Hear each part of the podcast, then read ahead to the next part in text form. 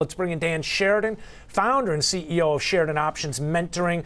Dan, good to have you with us this Friday afternoon. Amazon down after earnings. Looks like you've got your eye on a range bound calendar uh, in Amazon. Talk to us about uh, what you're watching and what we should have our eye on. Yeah, but not my normal pick for something like this. But as I looked at this trade, here's why it made, made sense this calendar. It looks like it's kind of held the 200 day moving average here. So it looks like so far, looks like some bit of stability. It's hard to say stability within a 7% move.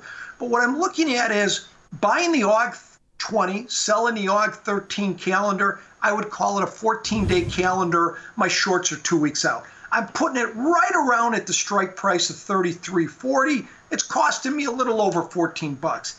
Here's the game plan. This is a two week trade where my shorts expire. I'm looking to hold it seven days. That's it. You say, what's significant about that, Dan? The expected move over seven days is around 100 bucks. Ironically, the expiration break evens of this calendar are about 100 bucks. So as long as I give myself, my goal is to be out of this next Wednesday or Thursday, looking to make 10%. So if I buy it at 1460 debit, looking to get out of it at 16, I don't want to lose more than a buck and a half if it goes against me, but that's a very specific plan where I'm looking over the next three, four days that we stay within this expected range um, and uh, with the calendar. So, not my first choice on, on big moves down like this, but the more I looked at it and how I'm going to manage it makes sense to me. Okay, uh, let's pull up this chart here because Dan, you mentioned the 200-day moving average. You can see how it did hold right around again 3268. We're holding above that 3300 level.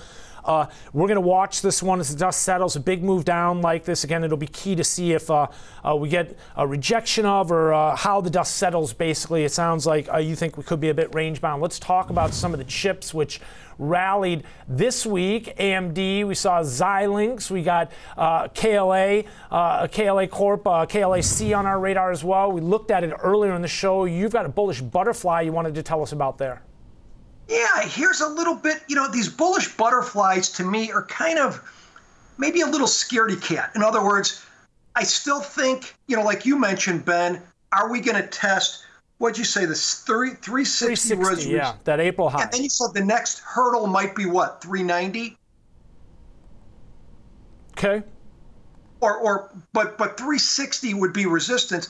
So what I'm doing is putting the short strike at about the 360 level, right? I'm buying one 340, selling two 360s, buying one 380.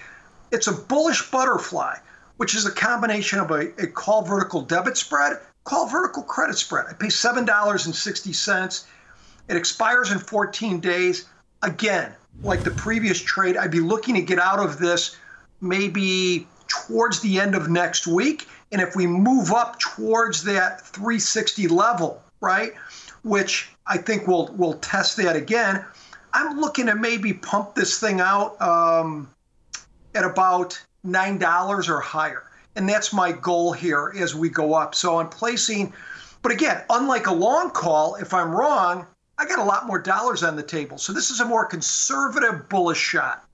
Okay, uh, let's take a look at the weekly time frame here in terms of, uh, well, it really spells out that hurdle up above at the 360 level. It also speaks to the trend environment we've been seeing, the run up off the pandemic lows, and, well, tech has certainly been a focus here this week. Interestingly enough, that whole rate to the downside discussion seems to not be benefiting them as much recently as it was. But, Dan, a lot of focus this week on social media stocks. Uh, we've got, well, a, a couple that are on the move. I see you have your eye on Facebook. Um, in your notes, you mentioned a long call diagonal, a substitute to a cover right. Yeah, and I'm going to approach it a little bit conservatively because even though we're above the 200 day moving average, you know, this thing is on the ropes maybe a little bit here. And, and so what I'm looking is buying my stock surrogate in a way, buying one SEP 17 340 call and selling one August 13 360 not far, not as far out of the money as a covered writer may go with the short call. It's it's going for a little over eighteen dollars, and so I've got a little more protection if this thing goes down, Ben. So a little more conservative play, much cheaper than a covered write strategy. I have some long delta here, but because I'm a little nervous with this move, I'm bullish longer term on it. I'm selling a call with a little more meat. I'm not selling much further out of the money as a typical covered writer will go. So I call this a conservative long diagonal uh, in Facebook. Okay. Uh, earlier we looked at Pinterest down around 20%. It seems to be weighing across the board on some of these names. We just looked at Twitter and uh, some of the other social media stocks in terms of Facebook, uh, well, and Snap for that matter, a spike earlier this week into the highs and limited in terms of follow through. So, certainly a lot to watch here in terms of tech in general, but social media stocks. We'll see how things fare next week in terms of some of the Chinese crackdown we've seen, and uh, tech certainly came under pressure in relation to that. Dan, appreciate you joining us here uh, to help us take a look at a couple stocks, couple uh, trades that you've got your eye on, some options plays here as we head into the end of the week, into the end of the month. Dan Sheridan, the founder, the CEO of Sheridan Options Mentoring. Dan, thanks to you. Uh, we'll check back with you in the near future.